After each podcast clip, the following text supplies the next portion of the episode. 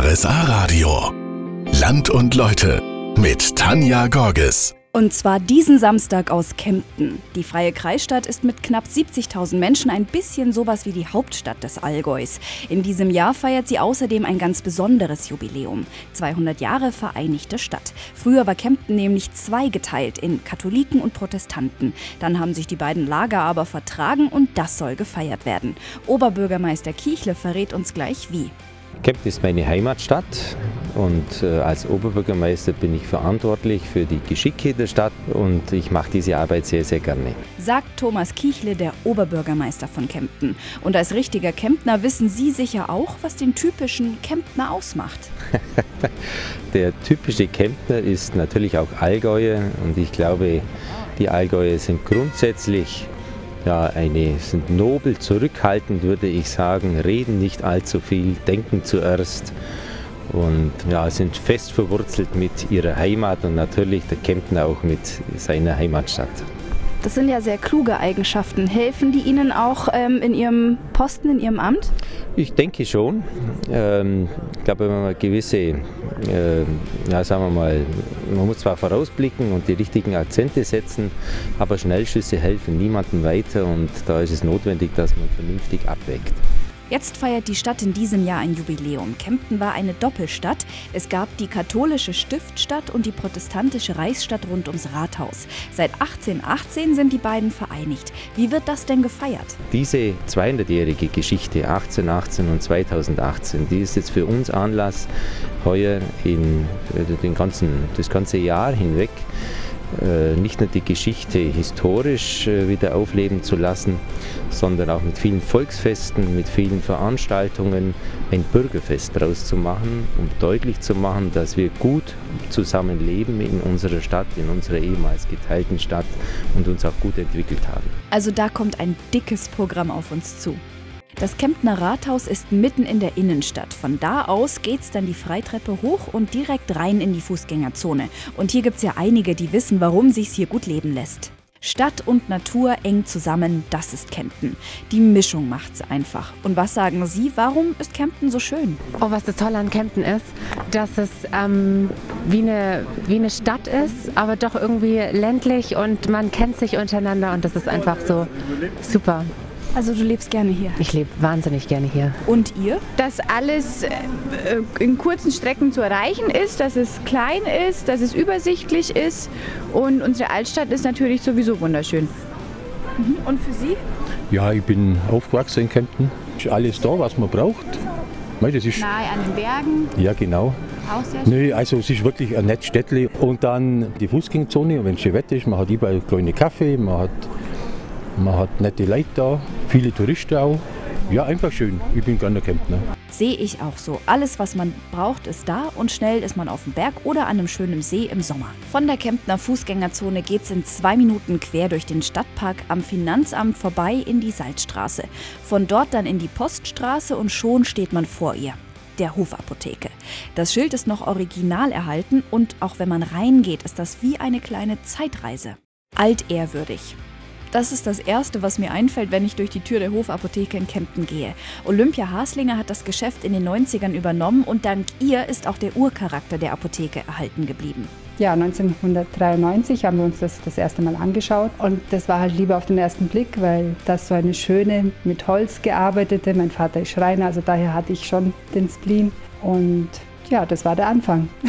Und wie kam das dann? Sie mussten hier wahnsinnig viel Arbeit wahrscheinlich auch reinstrecken. Ja, die Apotheke war äh, eine Zeit lang schon geschlossen, leider, weil sich keiner gefunden hat, äh, der sie weiter betreiben wollte. Und da war einiges zu machen. Also da möchte ich auch meinen Vater erwähnen, weil der hat hier wirklich ganz liebevolle Arbeit geleistet und hat alle Schubläden, wie man sie sieht, abgeschliffen und neu gemacht. Und es wurden auch einige Veränderungen insofern nur vorgenommen in, in Farbe, dass man so die Säulen hervorbringt, also etwas heller hervorbringt und etwas besser ausleuchtet, weil das ganz, eine ganz dunkle Sache war. Jetzt haben Sie schon ein bisschen darauf angespielt, wie es früher war. Ja. Ähm, was ist denn die Geschichte der Apotheke?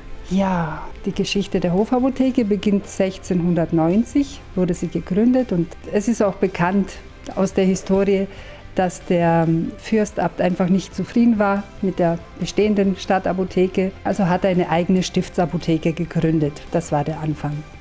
Und später dann mit der, nach der Säkularisierung wurde sie dann von der Residenz, wo sie ursprünglich untergebracht wäre, in diesen Räumen übergeführt. Und da gibt es sie auch heute noch, liebevoll erhalten und weitergeführt von Olympia Haslinger. Von der Hofapotheke in Kempten geht's dann wieder Richtung Kornhaus und da dann rechts zur Residenz. Die ist aktuell in ein Baugerüst gehüllt und an den Anblick werden wir uns wohl gewöhnen müssen, denn bis 2021 wird die Basilika saniert. 6,5 Millionen Euro werden da reingesteckt. An der Seite entlang geht's dann noch zum Pfarrhaus und das ist mein eigentliches Ziel. Kommen Sie mit. Es ist das Wahrzeichen von Kempten, die Residenz. Etwas darunter liegt das Pfarrhaus. Hier arbeitet Dekan Bernhard Ehler.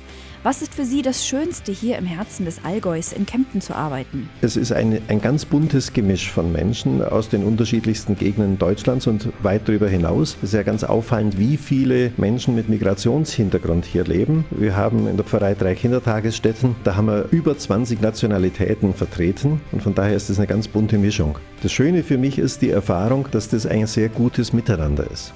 Ich habe nicht den Eindruck, dass man sich hier abschottet. Ich erlebe äh, Kempten als einen Ort, wo man schnell sich zu Hause fühlen kann, wo Menschen aufeinander zugehen. Ja, so sind die Allgäuer einfach.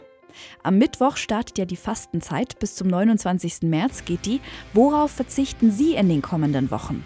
Ich finde so gut in der Regel des heiligen Benedikt, da gibt es extra ein Fastenkapitel, da heißt das, was der Mönch immer tun soll, nämlich besonders verbunden mit Gott und liebevoll mit den Menschen zu leben, das soll er in der Fastenzeit ganz besonders tun, weil man es das Jahr über leicht vergisst. Und deswegen ist für mich die Fastenzeit immer wieder eine Einladung, neu zu beginnen. Und bei Fasten geht es weniger darum, irgendwelche Höchstleistungen durch Verzicht zu erreichen oder mich irgendwo zu quälen. Es geht darum, Raum zu schaffen für das, was wirklich wichtig ist. Also sich zurückbesinnen auf das, was wichtig ist. Ist auch nicht immer einfach bei all den Sachen, die jeden Tag so um uns rum sind.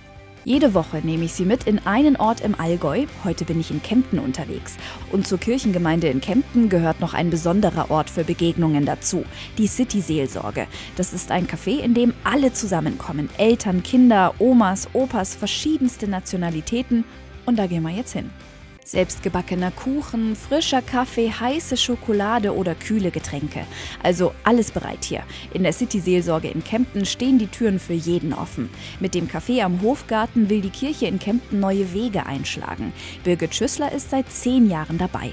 Wofür gibt es denn die City-Seelsorge? Zum einen für Menschen zur Kirche zu kommen oder mit der Kirche in Verbindung zu treten und zum anderen aber auch für mich als Mitarbeiterin in dieser Kirche, dass wir als Kirche hin zu den Menschen auch Wege finden. Und wer kommt dann alles ins Café? Also zu uns ins Café kommen ähm, ganz unterschiedliche Menschen. Das eine äh, beginnt so mit der Wiege der ähm, Babys, die mit ihren Mamas in der PKIP-Gruppe praktisch bei uns übers Familienzentrum hierher kommen an diesen Ort. Aber auch die älteren Menschen, also so von der Pfarrei her, sind auch die Senioren drüben.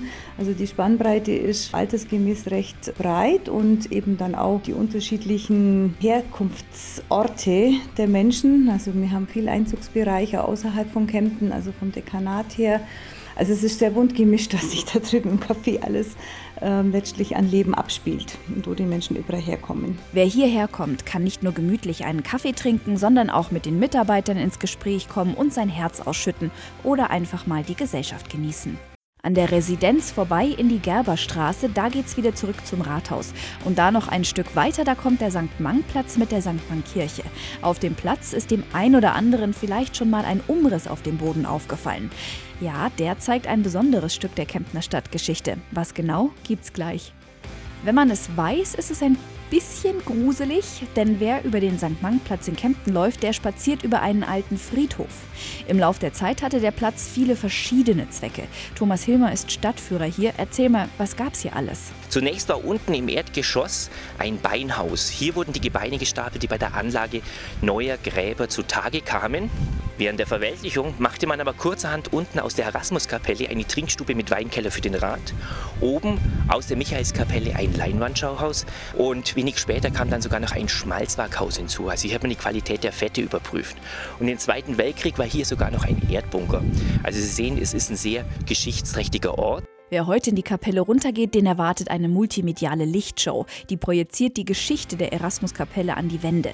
Die Skelette, die damals aufgetaucht sind, die sind heute übrigens auch hier weiterhin bestattet.